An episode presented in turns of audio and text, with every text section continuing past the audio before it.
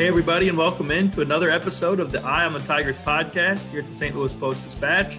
I'm Ben Frederickson, joined as always by my colleague Dave Matter from the Columbia Bureau, here to break down another week in Mizzou athletics. A football heavy week on the podcast as the Missouri Tigers are now on a winning streak, the first winning streak of Eli Drinkwitz's career. Another win over another opponent that was favored to beat Missouri at home. Um, Missouri now two and two after taking down the Wildcats of Kentucky, snapping the five year losing streak. We'll get into that today. We're going to look ahead to this game against Florida on Saturday as the Gators are in a bit of a crunch due to the COVID um, complications. They're trying to ease their way back. Um, will that game hold? All that we'll get into that with Dave and a little bit of talk about the SEC as a whole. Dave, how's it going in Como? It's good. It's good. Uh, we've got a game to cover this week that hasn't been canceled or postponed yet as of Wednesday when we're recording this. So uh, I'm I'm making the trip to Gainesville, so hopefully I won't have to cancel anything last minute. The uh, I want to get into the Gators and kind of what we should expect out of this Florida team that was picked by many to win the SEC East before their season was kind of shut down by COVID, and now they're we're wondering what kind of a team is going to come back out of that.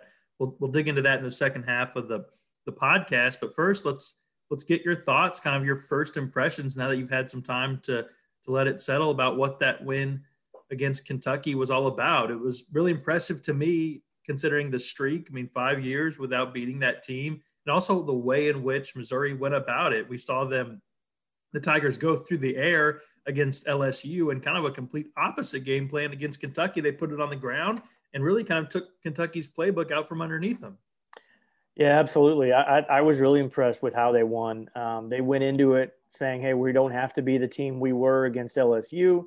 There's still a winning formula to play a different way, which which tells me a couple things. One, Eli Drinkwitz is a pretty good offensive coach. Um, for one, you can kind of put the ego aside and say we don't have to, you know, light up the scoreboard or throw for 400 yards. Um, you know, do all the things that people love to see. Uh, we this team can win smart, um, protecting the ball, moving the chains, be more methodical. And number two, it also tells me that maybe this team's better offensively than we gave it credit for. If you can, if you can win both ways against decent competition in back-to-back, they weren't back-to-back weeks, but they were back-to-back games. Um, it, it takes something to be able to pull that off. So many coaches are just limited by their personnel and what they can do, but Drinkwitz has enough especially along that offensive line that no one really expected to be able to win both styles in both ways. So the score, they should have had more points than they did. You know, they stalled a couple of times in the red zone, but the defense absolutely gave them the chance to win that game. Uh, the way that it played, it was barely on the field. I mean, those guys barely broke a sweat. 36 plays.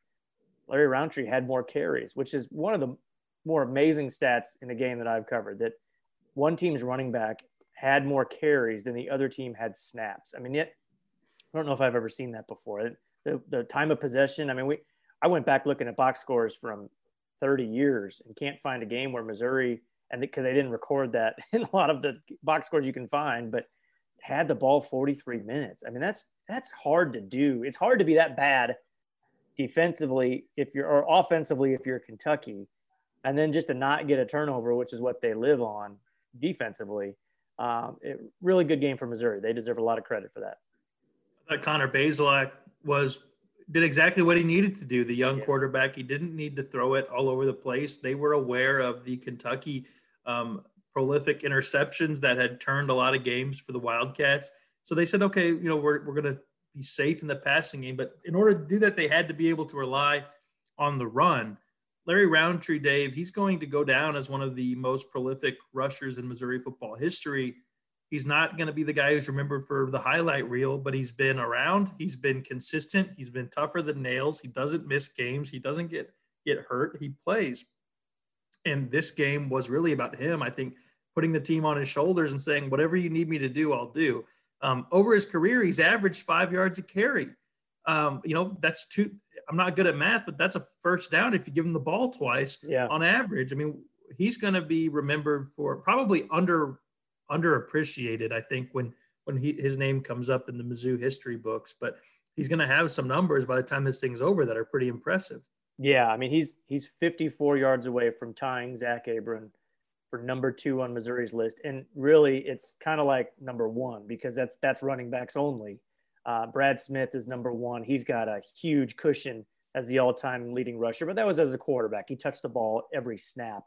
Um, so not to take anything away from Brad, but uh, when we're talking about strictly running backs, you know, by the time we record our next podcast, Larry Rountree very well be very will very very good chance that he's passing Abron and is number one all time for Missouri running backs. And like I, and I I wrote about them both today, and I I think their careers are kind of similar because Abron wasn't super celebrated either. I mean, I, I remember you know, people still misspell his name, Z A C K, and it's people still give him an H. Even Mizzou in the media guide one year had it, had it as an H.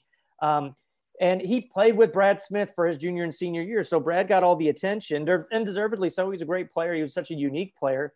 And Zack, they would just give him the ball 20 times a game, and more often than not, he'd have 100 yards by the end of the game. And he, he left Missouri's all time leading rusher, all time touchdown leader. Brad Smith broke both records, but um, Rountree's kind of similar, not super flashy. He doesn't make a lot of guys miss in the open field. He gets that, he makes that one cut and gets up field and he'll take a guy out if he has to. Just a really, really solid, good running back. And and the, another thing that's similar to to uh, to Abron is just been super durable. You can count on him every week. Uh, he's that's not to say he hasn't had injuries, but he hasn't had enough to keep him out of the lineup. Um, you know, since he was a freshman, and he's he's shared the ball a lot too. I mean, you know, when he first came in, he was sharing it with Damarea Crockett, and then came Tyler Badie.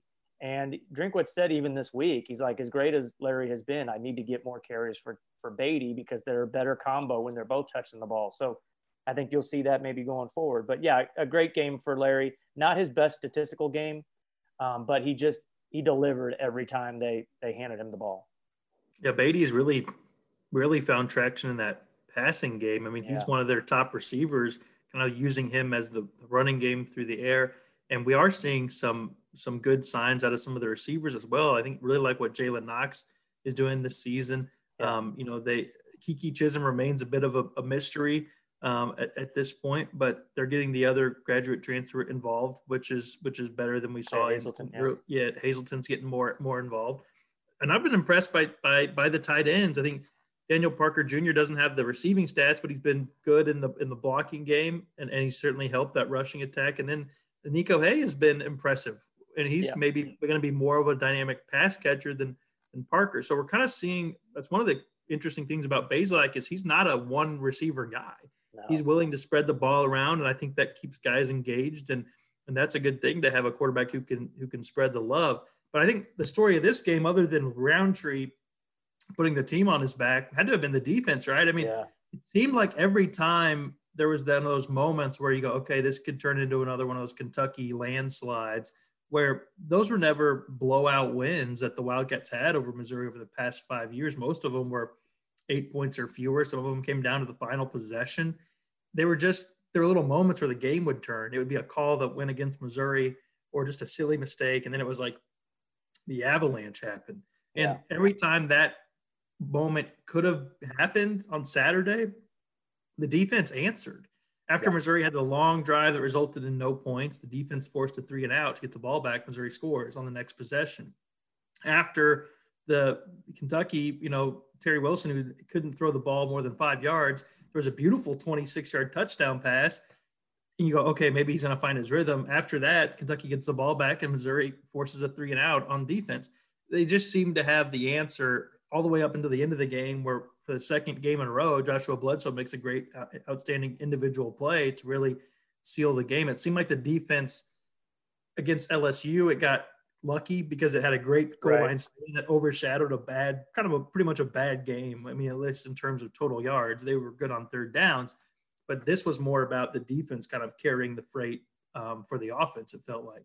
Yeah, LSU was four good plays. This was four good quarters. I mean, they yeah. Um, and not to say that Kentucky is a you know dynamic offensive team, but they just put up some points at Tennessee, and we've seen them get in a groove, and they can um, passing game kind of plays off of the run game, and they just couldn't get anything going. Mark Stoops, it's interesting. He has since said that Terry Wilson got hurt in that game, and he's kind of iffy for this week. But he was he was rotating him in and out of there with Gatewood, the Auburn transfer. neither of them got anything done. I mean, Wilson was not a running threat. He usually is. Uh, the other backs just didn't do much at all. They never really got going.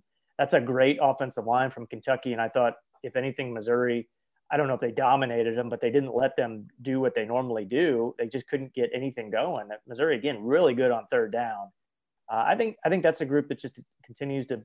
We talk about confidence before, and it's hard to measure, but they seem like a confident bunch, uh, and especially when Wilson throws the touchdown, and you think right then, uh oh, this defense is going to buckle now. Uh, they're going to make some mistakes. They come right back out. I, did it? They even get a a yard after that? I'm not sure they did. They had a three and out, and yeah. then they had the the fumble. I mean, they didn't. They literally didn't move the ball after that. And you ask the Missouri guys, some of them that were on the Zoom, you ask them about that, they were just like, "Yeah, whatever. We we one mistake, and then we bounced right back." So a, a pretty confident group. That, that secondary, Gillespie and Bledsoe, Martez Manuel, really playing well. Defensive line is no superstars up there, but they're doing their job. And Nick Bolton is, um, you know, he's not, he didn't get a chance to rack up the tackles in that game because he wasn't on the field long enough. But man, he is, he's really special. I mean, he reminds me a lot of, of Sean Weatherspoon. And what yeah, I was going to say, yeah. And that that's a bold statement because Sean was a three-time first team All Big 12 uh, player and um, who probably could have gone in the NFL early, but he stuck around for his senior year. I don't know if, if Bolton's going to do the same, but uh, man, he's he's a really special guy out there. Yeah, you're right. He does make spoon-like plays. Yeah. Um, it seems like if there's a third down and there all of a sudden there's someone breathing down the quarterback's neck, it's him, yeah. or or that hit out of bounds, uh, not out of bounds, but headed out of bounds. Of bounds yeah. um, on that on that stop in that game was huge. I mean, he just comes up. He's got a knack for the big moments, as of course we saw Spoon do for for years and years. Um, let's kind of shift gears to Florida a little bit, Dave, because I think both of us, if we would have picked this game weeks ago, we would have said, okay, Florida's going to be a heavyweight favorite, and it would be shocking if Missouri wins. Now, and I haven't checked the line yet, but Florida is coming back after close to, I think, 10 or 12 days of no football activities, about two weeks of not being able yeah. to practice um, due to their COVID pause. Um, we don't know as of right now who will be available and who won't be. Um, Florida coach Dan Mullen has sounded confident that they're going to have at least the minimum amount of players available to play the game. Florida is testing daily. That could change by the time we're recording this on Wednesday. So there's you just won't know until Saturday if, if the right. game's going to be held or not. Uh, it's a surreal world that we're we're in right now. But it does not seem like Florida is entering this game with nearly the momentum that it had when everyone was picking them to win the SEC East. Meanwhile, Missouri goes, "Hey, we've been underdogs the past two weeks at our own field and we've won. Why can't we go and and beat Florida? I, I think Missouri's got to be the team with the momentum entering this game. Maybe not the most talented team, but that might depend on which Florida players are on the field. Yeah, we don't know. It's just such a mystery, and Mullen is not showing his cards at all. And and Drinkwitz has noticed that for sure, and he's trying to play the same game now. Although Missouri doesn't have COVID issues as as of taping this on Wednesday that we know of. Uh, so it's a mystery. I mean, they haven't played in so long. You expect them to be a little rusty. I mean, they are like a precision passing team, and not practicing for two weeks, you got to think that throws that off to some degree. At the same time, we all thought that about remember the Tennessee Titans, and they came out and just like blindsided Buffalo a couple weeks ago, and everyone thought, oh, they're going to be rusty. They haven't practiced. They've had all these guys out. Sometimes you just don't know, and uh, you know we also we don't know we know who's going to be available. I mean, yeah. what if Kyle Trask is their standout quarterback who still leads the SEC in passing efficiency and, and passing touchdowns. And he hasn't played it. He's only played three games. Uh, or their, their tight end, Kyle Pitts, who's probably the best in the country. Um, if it's that side of the ball, you know, that, that equal, that's an equalizer to some degree. If it's their defense, that makes what's kind of been a weak defense, you know, not nearly as good as it has been. It hasn't been very good. They gave up a ton of yards to Ole Miss and South Carolina. Um, and then they lost uh, on a late field goal at Texas A&M. So that's been the weakness of this team on the defensive side. So if I'm Missouri, I expect to. this will be more like the LSU game, I think. You know, up and down, a little more high scoring, uh, just based on the two teams and kind of their strengths and weaknesses. But man, it's it's uh, it's it's really hard to get a handle on what to expect, and that's kind of been the case for every Missouri game this year because they've they've they've uh, you know Tennessee. I think most of us thought they'd go there and, and have a better showing than they did, and then you know, they beat LSU when no one really expected it. And then the way they won against Kentucky was probably outside of everyone's expectations. I think this Missouri football team beats Tennessee if that game is played this Yeah. Saturday. Yeah. Um, and that's kind of the, the trend line, right? I mean, team, certain teams have have better starts and fall apart a little bit, take steps back, and other teams kind of take one step forward as the season progresses. And Missouri seems to be on the right side of, of that dividing line. And it, it makes me want to ask you a question. I mean, we saw the huge start for Mississippi State with Yeah. Mike Leach, and, and that was a big deal, and everybody was celebrating him. Certainly, certainly the Ole Miss offense is impressive, but it's as impressive as the defense is is bad. Um, you know, there were three first year coaches entering this conference. Four. Yeah, Sam Pittman. Don't forget Sam. Sorry, correct. Okay, yeah, great point. The the two that were least celebrated, Sam Pittman and Eli Drinkwitz. If you took the if you read the pulled the room right now, they might be ahead of of of Lane Kiffin and and Mike Leach, considering Kiffin's defense is yeah, doesn't have, seem to have any answers for it, at least not yet. And meanwhile, Mike Leach is losing players left and right who are clashing Yeah. with his leadership style. How about the underdogs in, in Pittman and uh, Eli Drinkwitz here through four games? Yeah, it's, it's it, they've both been impressive. You know, Arkansas is coming off a bye, but they've got a huge opportunity. They go to Texas A&M this week, and they can. Uh, I, I don't think anybody should be shocked if they play well there. And Barry's Barry Odom's got this defense playing well. Uh, Kendall Briles is running the offense. It's it looks like a different team. I mean, Chad Moore, th- they were trending the wrong direction under Bret Bielema, and then Chad Morris just.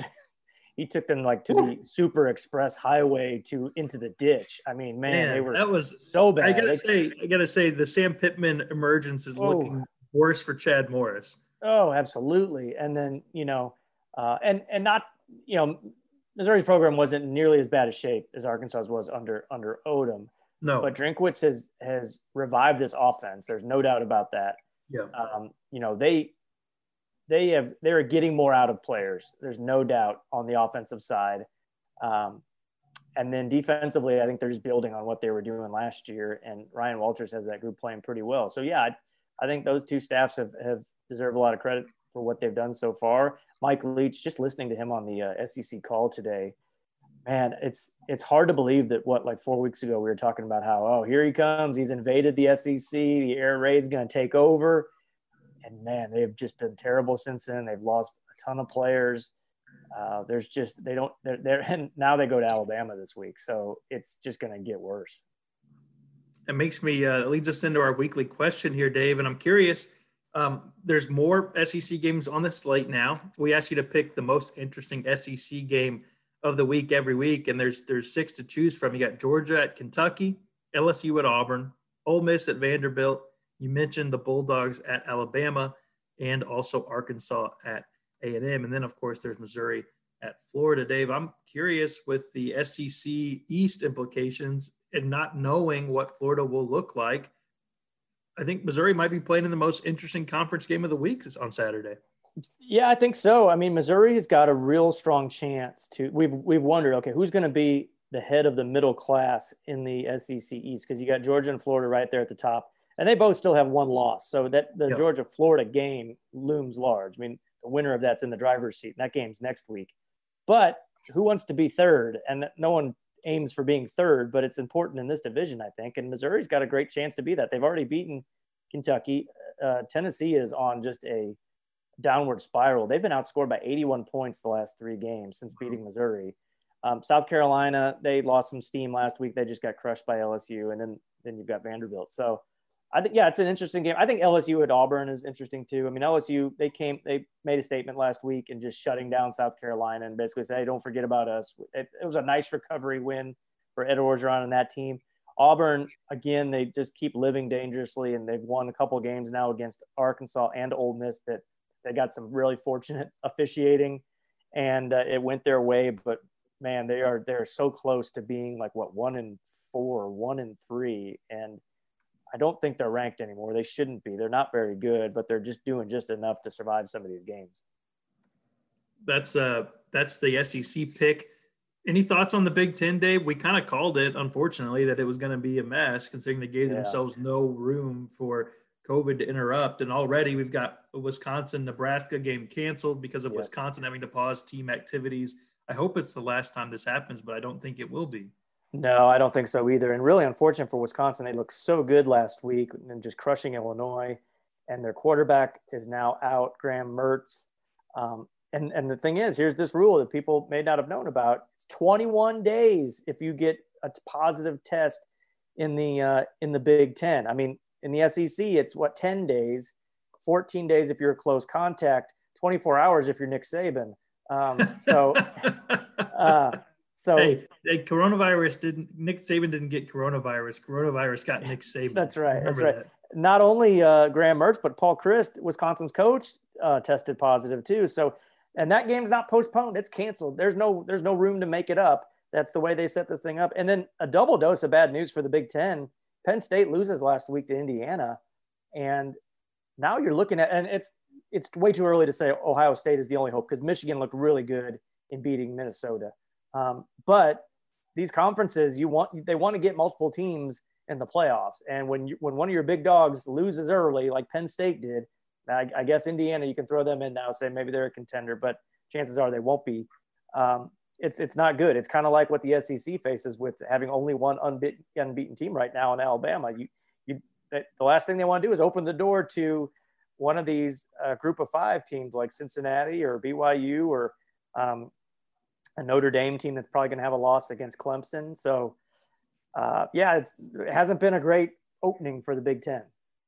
Rough start. We'll see if they can kind of uh, pull it together like some of these other leagues have. That they kind of figured things out as they've gone along, or they'll get to the uh, maybe maybe a big team, big Big Ten team will get to the national championship, have a player test positive, and send them out on the field with no. oh wait, no, that was the World Series. That was a Dodgers. Um, shout out to uh, Justin Turner, who becomes the most boneheaded COVID athlete since uh, Rudy Gobert. So passing of the torch there for uh, for uh, for that, and hopefully people can learn to be a little bit uh, a little bit smarter.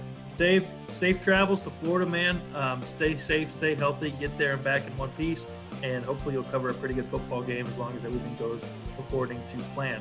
For Dave, I'm Ben. We will talk to you next time and remind you that you can find our podcast at stltoday.com slash podcast or on iTunes or wherever you get your podcast needs. Check it out, download, subscribe, leave us a review, let us know how we're doing, and have a great week, everybody. Talk to you soon.